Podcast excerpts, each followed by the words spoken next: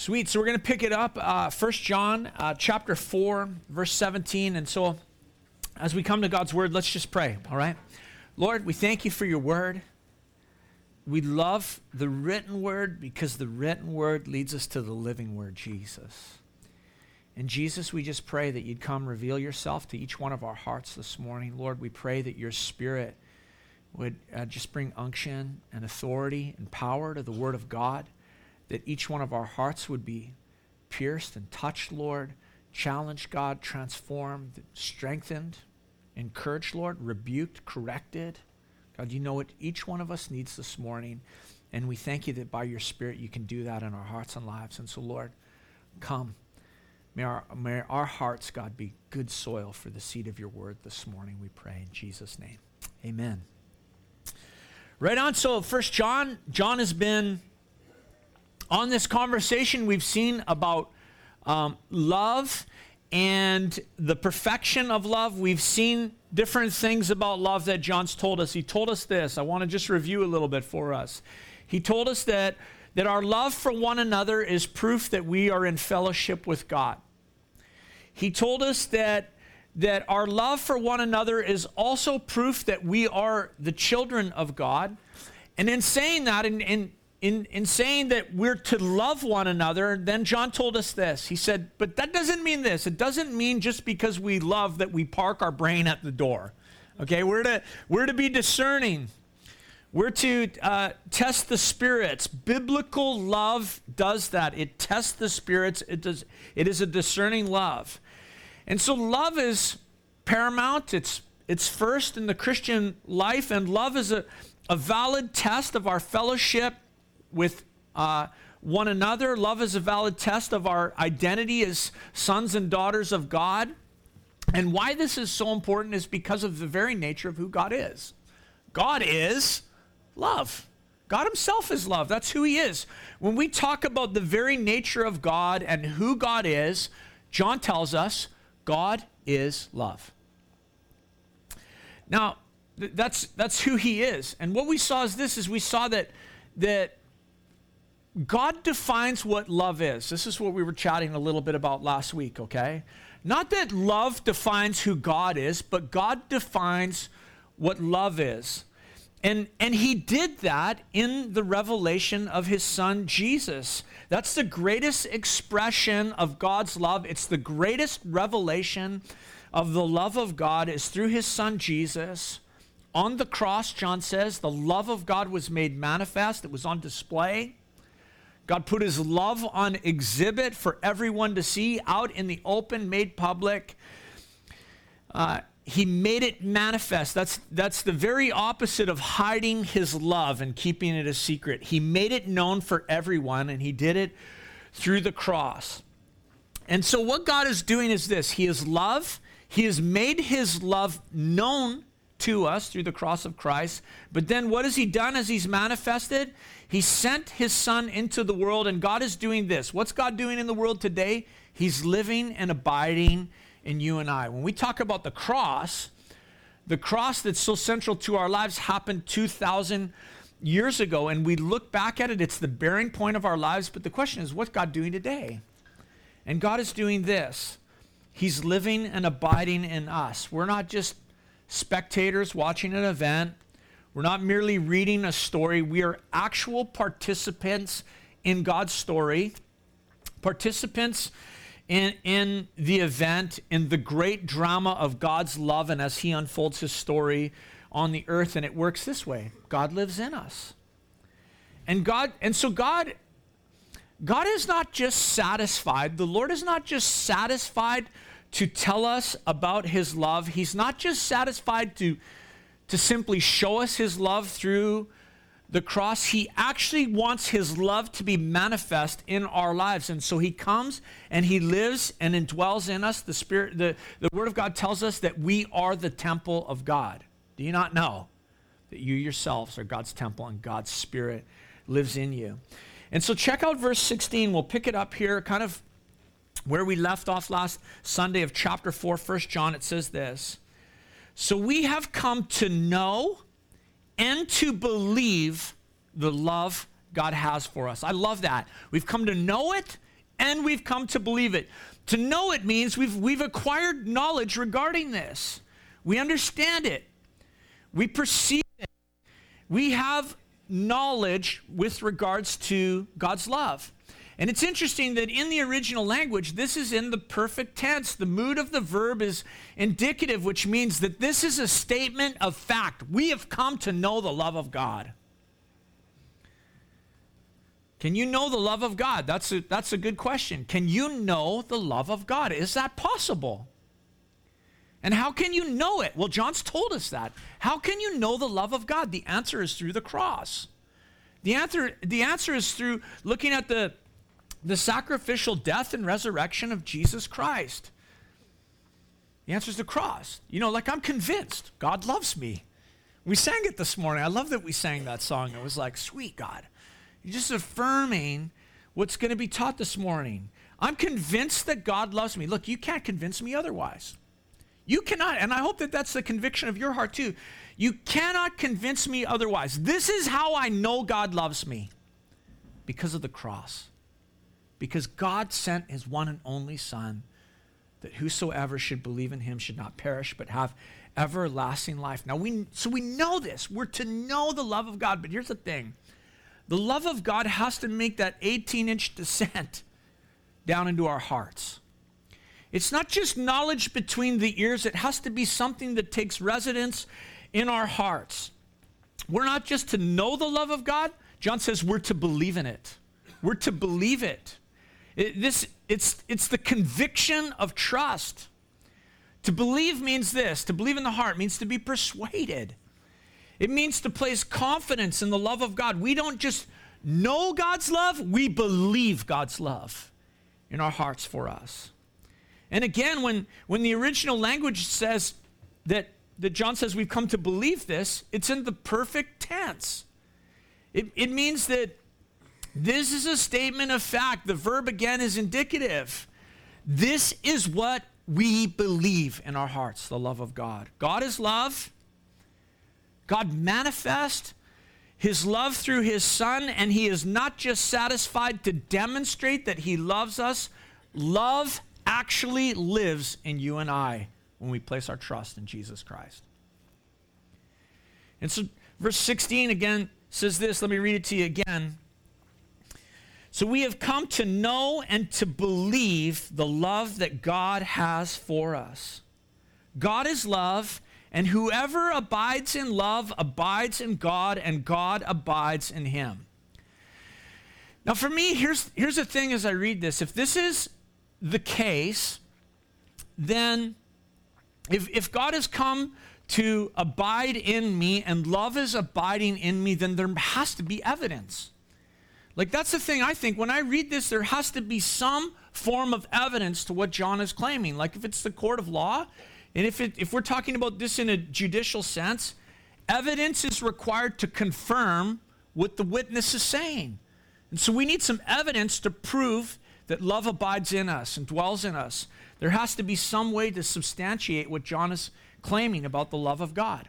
And so he says in verse 17, By this is love perfected. So he says, Here's the evidence. Okay?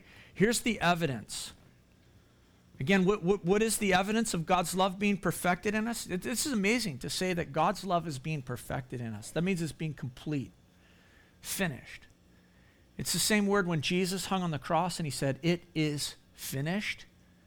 This is what God is doing in us. It is being finished, it is being completed, it is being perfected. God wants to be perfect in us in love. And I think about it because I just know myself and you know yourselves. I'm like far from there, far from perfect. And we know that about ourselves. And so we have to look and say, well, then what is the evidence that is testifying to the fact that God's love is at work in me? What is the evidence that testifies to the fact that, that I can know his love is being perfected in me? And, and we're going to see a number of evidences that we can look for and we can observe in our own lives. And the first is this John tells us confidence. So let's check it out again. Verse 17, we'll read through to 19. By this is love perfected with us, so that we may have confidence for the day of judgments, because as he is so, also are we in this world. There is no fear in love, but perfect love casts out fear, for fear has to do with punishment, and whoever fears has not been perfected in love. We love because he first loved us. The Greek word for fear is phobia. You got any phobias? you know that we've we've adopted that that that Greek word into the English language, and we got all sorts of phobias that we talk about. You know, we like talk about claustrophobia. That's to be you know freaked out in confined spaces, or there's acrophobia to to have an irrational fear of heights or an extreme fear of heights. The one I always think of when I think of this phobia is like arachnophobia. Do you know what that one is? That's the fear of spiders. I don't know. That's like the 80s child in me because wasn't there a movie called Arachnophobia way back in those days? I remember watching that movie, okay? That's an irrational or extreme fear of spiders. Now, when we have fears, phobias, it's because there's different things that affect that. It could be something from our past that haunts us, right? It could be something in the present that's happening in our day in, in our day-to-day life, right present, right now, that's like just bringing fear. Or it can be something that's in the future that feels threatening to our future, or what could be coming down the pipe for us. But what John tells us here is that a believer does not have to fear. You know, when you think about past, present, future, a believer doesn't have to fear the past. I mean, we don't have to fear the present or the future because we have the experience of God's love. And God's love is being perfected in us. You know, a verse that I love in scripture is Hebrews 9:27. Memorized it years ago and it says this, it's appointed once for man to die and after that to face judgment.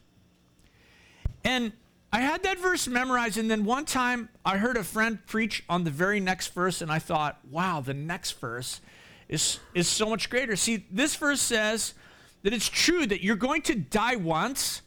That's the reality for everyone, and there is a judgment that comes after death. But Hebrews chapter 9, verse 28 says this So Christ was sacrificed once to take away the sins of many people, and he will appear a second time not to bear sin, but to bring salvation to those that are waiting for him. See, what that says is this it says those who are in Christ don't need to fear. They don't need to fear judgment because Jesus has already suffered judgment in your place. He's already suffered that. And so our, our judgment is not in the future if we're a follower of Jesus. We don't fear what's in front of us, we don't have to fear it because it was already judged in the past. Jesus bore our sins in his body on the tree. If I understand that God loves me, if I've come to, to know it and to believe it, I can have confidence that whatever is going on in any given moment of my life is what God has planned and what's best for me. No matter what the doctor says. You know, no matter what someone else might say, no matter what the devil would suggest, you know, no matter who wins an election, no matter who's the prime minister of Canada or who's the president of the United States. when you're sure of God's love for you, you do not have to fear. That's what John's telling us. That means that means the answer that well, when you think about it, it means this. It means that the answer to any of your fears and the answer to any of your phobias, the answer to any of your anxieties is not to dig in and find out what's going on there and, you know, how do you get to work that out? The, the answer is this become saturated in the love of God. Become saturated in the love of God. Be drenched and soaked in God's love for you because John tells us his perfect love casts out fear, drops it out. So we don't fear the future. We don't, we don't fear the past because Jesus was judged for our past. We don't fear the future because, for the same reason, Jesus was, was judged for that. So we don't fear that. You know, the amazing thing is that the scripture tells us even when we were enemies, we were reconciled to him through the death of his son. how much more being reconciled, reconciled shall we be saved through his life? Now think about this. God loved you when you were outside the family. He loved you when you were disobeying him. And now, how much more does he love you that you can sing, I'm a child of God? So we don't fear the past, we don't fear the, pres- the, the future, and we don't have to fear the present because perfect love casts out fear. You know, as we grow in the love of God, we can, we can cease to fear the hypotheticals. You know, what might God do? What might, what might happen here? What might this happen? You know, we begin to just say to the Lord, I trust you. I trust you. I trust you. I trust you. I've made you my dwelling place. I won't fear the arrows that fly by day or the terrors of the night. That's what the psalmist said. I'm not afraid because I'm held by you. In your presence, Lord, I find refuge. You know, here in the secret, in the secret place, God whispers to us, you know, you're my child. You're my son. You're my daughter. And we don't fear because we're held by God. And God wants his kids to live in this atmosphere uh, of, of love and confidence with regards to who he is. Not in fear, not in torment. Love Romans 8, these verses that we know so well. It says this Who shall separate us from the love of Christ? Shall tribulation or distress or persecution or famine or nakedness or danger or sword. Knowing all these things, we are more than conquerors through him who loved us. For I am sure that neither death nor life, nor angels, nor rulers, nor things present, nor things to come, nor powers, nor height, nor depth, nor anything else in all creation will be able to separate us from the love of God in Christ Jesus our Lord. Amen. What an awesome truth. There's no fear in love. Perfect love drives out fear. Perfect love drives out fear, you know. It takes time. I don't know about you, but it takes time for God's love to be perfected in your life, doesn't it? It's like, man, I wish it was just like that. It's a process that we're walking through with the Lord. It's a relationship, walking together. It takes time. You know, maybe you think about your time in life before Jesus, before you knew Jesus, and you just feared and you didn't know the love of God, right? wow, I don't know what the future holds. I fear this, I fear this, I fear this. And I don't know the love of God.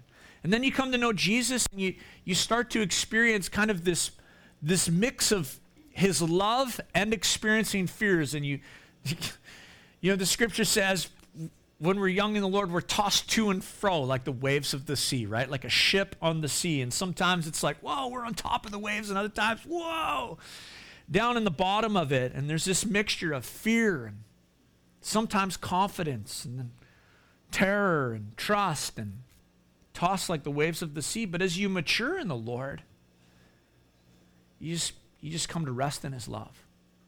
Say, God, I trust you. No matter what, I, I just trust you. You know, I, I haven't said this for a long time, but I used to say it a, a lot around here, and I was, I was thinking about this as I was just considering fear. But you know the thing I always remember about fear is this is that you can follow your fear and it will reveal the idols of your life. Like if you just follow the path of fear, what do I fear? It will reveal the idols. And I would just say to you this, follow your fears to your idols and repent. Turn to that, turn from that stuff. Say, God, I'm, I repent of that, Lord. I'm not going to fear because perfect love casts, casts out fear. And so we're, we're uh, so I would say this a, a, growing confidence in the love of God is one of the one of the points of evidence, one of the pieces of evidence that shows you God is perfecting you. Are you growing in your confidence in the Lord Jesus? Another is honesty. Check it out, verse 20. If anyone says, I love God and hates his brother, he's a liar. For who does not love his brother Sorry, for he who does not love his brother whom he has seen cannot love God whom he has not seen. And this is the commandment we have from him whoever loves God must love his brother. You know, again, when John makes these hard statements. I want to tell you this is not for condemnation, it's for motivation. It's the mirror in the face. Whoa. Am I hating my brother? Then this is not right. I need to deal with this in my life. That's what John's calling us to. He's trying to motivate us to turn towards Jesus. And when he when he talks about this this command to to love your brother, I, I just think like it's appropriate to think of about forgiveness, to comment on forgiveness in our lives. You know that forgiveness never has to do with feelings. I was given this illustration years ago when, but but a Bible college professor said this. He said, Your feelings are the caboose on the train. You don't need the caboose. They got rid of those a long time ago. Your feelings are not the locomotive. If the fe- if feelings in your life are the locomotive, something's out of order. So you got to get it right. And forgiveness does not have to do with feelings. So we don't make the choice to forgive based on our feelings because if you wait for that, you're never going to feel like it, right? No, forgiveness is a decision we make and we choose to forgive. And if we make that choice, the feelings follow. It's like, no, I'm going to make the choice of doing what God's word says, the locomotive, and God will take care of the feelings. He'll bring those emotions in line with Him. And so, who can forgive? Well, only the person who's living in love. That's what we see here. The one who realizes that, that God's been good to them. God's forgiven me in spite of the fact that I've sinned against him. He forgave me. And that means I got no option. I actually have no option. I have to forgive as I've been forgiven. And as John talks here uh, uh, about hating our brother, he, he gives this warning. If anyone says, I love God and hates his brother, he's a liar. And see, the warning here is against being a pretender. That, that's playing make believe, like just putting up the, the, the facade of religiosity, sitting in church and pretending. You know, pretend. Remember when you were a kid? Play pretend. You play make believe, imagination stuff, and like that's that's cool when you're a kid. That's like totally kosher. But when we're talking about biblical maturity, living in pretense and make believe is not healthy. It's not good. In fact, you know, it's interesting when you talk about perfect love driving out fear, it's like fear and pretending, dishonesty, they come together, they go hand in hand. The best biblical example is Adam and Eve, right? When they realized their nakedness, they, they, they tried to hide from God and tried to cover it up. And finally, you know, when they're doing the peekaboo game with God and they realize, oh, he found us, uh, they say, wow, we were afraid. They were afraid of God. That's why they started to pretend. But when our hearts are confident towards God and His love for us, there's no need to pretend. We don't need to pretend here. We don't need to pretend in front of God. We don't need to pretend in front of one another. You know, I would, I would just encourage you. You don't have to impress us with your spirituality. That's pretense. Just be yourself. Just be who God made you to be. Remember Ananias and Sapphira? Acts chapter 5, what was their whole story about? It was about pretense. It was about pretending to be something they weren't. It was about pretending to give God something they hadn't. Sold that piece of property, came to the church, presented the idea that they had given everything that they had, all the profits. And what was the truth? They had held back a portion from themselves. And, and Peter said, You're not lied to us, you lied to the Holy Spirit. Pretense. And so, you know, when you're open and honest with your Father, you can be open and honest with others. And honesty is awesome. It brings freedom, brings peace, brings power in your life. And so, honesty is one of the things, one of the evidences that we can look for in our lives. We've got confidence and, and honesty. Confidence towards God and honesty with God and with other people. Those are two witnesses that love is being perfected in us. Here's a third one obedience, or love expressing itself in obedience. Yeah, I would say not just obedience, but love expressing itself in obedience because you know, obedience can be like coerced. Obedience can be forced. But there is such a thing as willful, willing, joyful, loving obedience. Joyful obedience. Look at chapter 5, verse 1. Everyone who believes that Jesus is the Christ has been born of God. And everyone who loves the Father, and everyone who loves the Father loves whoever has been born of him. By this we know that we are the children of God when we love God and obey his commandments. For this is the love of God, that we keep his commandments, and his commandments are not burdensome. You know, when you think about obedience to God, you know, all of creation obeys God, except for men and women, except for human beings. The ocean obeys God. The scripture says that he tells it, this is your boundary, you'll go no further. It, it does what he says. The psalmist says, fire. Think about California. You should be praying for them, by the way. It's tragic what's happening down there. It's just it's biblical. Like it's it's end of days stuff. It's like crazy, isn't it?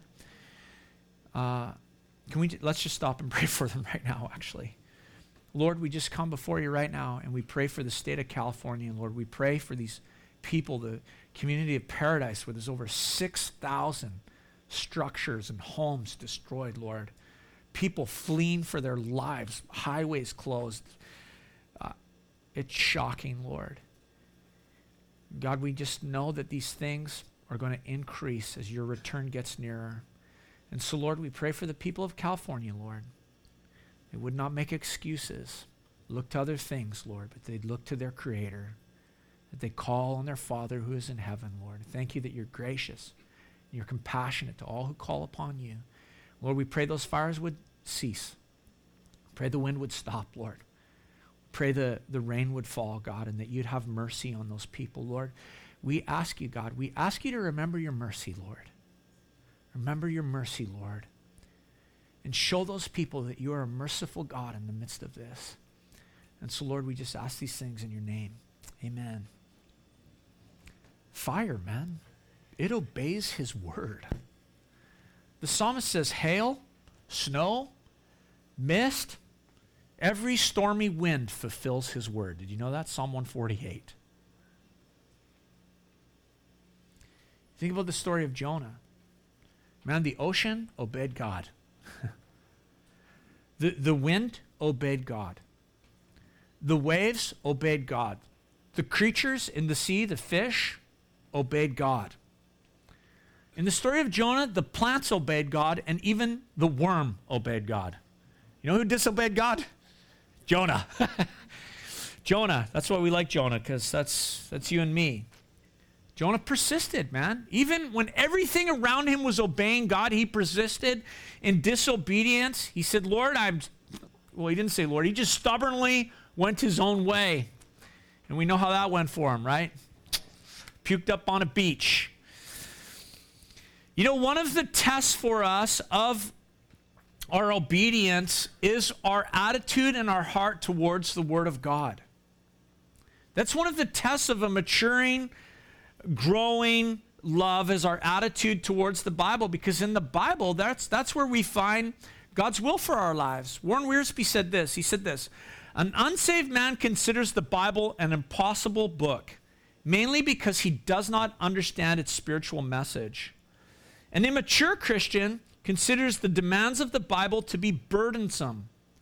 He is someone like a child learning to obey who asks, Why do I have to do that? Or wouldn't it be better to do this? But a Christian who is experiencing the perfecting work of God's love finds himself enjoying the Word of God and truly loving it. He does not read the Bible as a textbook, but as a love letter. See, love lightens burden. Remember Jacob, Laban, this pretty girl named Rachel? love lightened the burden. That guy said, I will work seven years for that girl. And the scripture says it seemed to him as if it was a days. Seven years is a long time. Long time. But what lightened it? He loved her. He loved her. And that's the reality for us too, is when, when we love God, we say, Lord, your word is not burdensome to me. I love your word. I desire to do your will. Help me, Lord. Help me, Lord. And so the work of God's perfecting love will produce that kind of heart in us. It will produce that kind of love. It will express itself. God's perfecting love will express, express itself in a willing obedience to the Word of God. Here's a fourth one victory. Victory. 1 John chapter 5 verse 4 and 5 says this. For everyone who has been born of God overcomes the world. And this is the victory that overcomes the world, our faith. Who is it that overcomes the world except the one who believes that Jesus is the Son of God? So, again, you know, we were just talking about obedience. Sometimes it's like, sometimes it's not easy to obey God, is it? It's not easy to obey Him. You know, there's the world, the flesh, the, the devil. It's easy to drift. It's easy to put things on cruise control. It's easy to backslide into this world and do your own thing. And it's easy to disobey God. It really is. And the Christian, as Christians, we've, we've been born of God. The, the divine nature lives in us. That's what Peter tells us. Given us everything we need for life and godliness through our knowledge of Him, who's called us by His own glory and goodness. And, and this means that for the divine nature, the fact that God is abiding in us, it's impossible for that nature to disobey God. But the problem is, is I got two natures, you know. The fleshly nature that's in me, the old nature, and when it's in control, man, we disobey. But if we submit to the new nature, God brings obedience. He brings victory over sin, the flesh, the devil, the world. And the world's appealing to the old nature, and it's it's telling us, oh, what God says is too burdensome, man. What God says is too hard. What God says is too difficult. It's too demanding. And John tells us, what is it that overcomes the world? He says it's our faith that overcomes the world. It's faith that saves us, it's faith that keeps us. We're saved by faith. We say that we walk by faith with Jesus. When we're the born again children of God through faith in, in Christ Jesus, faith is the only way that we can overcome this world. And we grow in faith as we grow in the knowledge of God's love. That's what happens for us. Because, you know, the more you love someone, the easier it is for you to trust them. You know? The more you know them, the more you love them, the more you trust them. So I know their character. I know who they are. I know what they're about. I know what they value. I love them. I trust them. And the more the love of God is perfected in us, the more we get sure of his character. The more we, we trust him and the more our faith grows. And, and faith, it's kind of interesting, you know, like faith and love are kind of like, like the garden, two plants that mature together. And the result is, as faith matures and grows, John says there'll be victory. What is our victory that overcomes the world? It's our faith. It's our faith. You know, boil this right down. How do I overcome the temptation of this world? How do I overcome the seduction of this world, the attraction of this world? Is it through a program? Do I sign up for 12 steps? Is that how it works? Like, how do I overcome? Not that that's bad. But the idea here is that it's through a person. It's through a person. Victory is through a person. Through a person. Jesus said this. He said, In this world, you're going to have trouble. Take heart. 12 steps is overcome the world. I'm not slamming 12 steps, it's just what's in my head right now, not in my notes. Take heart. Who's overcome the world? I have overcome the world, he said. I have overcome the world. And John tells us, Who is it that overcomes the world except the one who believes Jesus is the Son of God? Look, you put your faith in Jesus, you will overcome this world. It's not faith in ourselves, it's faith in Christ that gives us the victory. Are you in Christ? That's the question. Are you in Christ? Then you don't have to walk around defeated. Because Jesus has made you victorious. Jesus has defeated every enemy, and you share in his victory. You share in his victory, and now by faith, claim his victory. Remember from a few weeks ago? It's like two Adams living inside of me. The first Adam from Genesis, and the last Adam, Jesus. And when I'm dealing with sin, the question is when I'm dealing with temptation, which Adam do I send to answer the door? If I send the one from Genesis, I lose. If I send the last Adam, Jesus, I have victory. By faith, claim his victory. The key is faith. That's always the key to victory. Did you know that? It's faith. Think about Joshua, the walls of Jericho. Crazy story. It's just crazy. I'm looking forward to it when we get to it in a couple weeks. We'll be at it on Wednesday night. We'll talk about the story of Joshua and the walls of Jericho. It's a crazy story. I mean, it just doesn't make any sense, right? It's like march around a city, sing some praise, the walls will come down. It's like, what? Come on. It's crazy. It's a story of faith. It's a story of faith, obedience, trusting God, man. Faith. Hebrews chapter 11 for us recounts the lives of many men and women who won their victories. Man, they, they won. And how did they win? By faith. They took God at His word and they acted upon it, and He honored them and He gave them victory. Some in this present life, some in the life to come. And so faith is not simply saying that, that uh, what God says is true. True faith is acting on what God says because God is true. Let me say that again. Faith is not simply saying that what God says is true. True faith is acting on what God says because it's true. Someone has said this about faith faith is not so much believing in spite of evidence it is obeying in spite of consequence.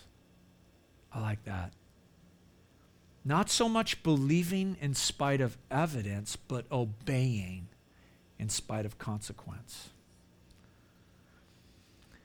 And so John tells us that one of the evidence is victory by faith. That when we're having victories, that is evidence and proof that God's love is being perfected in us It's being perfected in us. And you know, the reality is this is as I think about this text, it's it's I just think, well, then the key to this whole thing for me in all of these areas, confidence, honesty, love expressed in obedience, victory, the, the key is this the better I know Jesus, the more I'm going to trust him. That seems kind of simple, doesn't it? The more I know him and his love for me, the more this work of perfection is going to happen in me, the easier it'll be to trust Him. The easier it'll be to trust Him in the battles. The easier it'll be to trust Him with my fears. The easier it'll be to trust Him when I want to put on the facade and pretend. The easier it'll be to trust Him when I'm tempted to disobey. When I know His love for me and so the evidences of perfected love are this confidence, honesty, love expressing itself in obedience, and victory. And like I said, the key to growing in each one of these areas is to know and to believe the love God has for us. So, church, I give you this challenge cultivate your friendship with Jesus. Cultivate relationship with Jesus because that relationship, that friendship will influence all of these areas in your life. It will lead to, you know, you you you cultivate that love for Jesus, and it's going to lead to a deeper relationship with Him. And the better we love Him, the more we'll become like Him, and we'll grow in confidence and honesty and love expressing itself in obedience and victory. These are the evidences. I find that encouraging. And here's why I find that encouraging because I'm like, okay, I can see little things God's doing in my life. I can see little things that He's doing in your life. It's like, wow, I, the work's not finished, but I'm not who I was. I'm not quite yet who I am going to be. But I'm thankful that I can see the things that God's doing to show me that His love is being perfected in me and it's being perfected in you.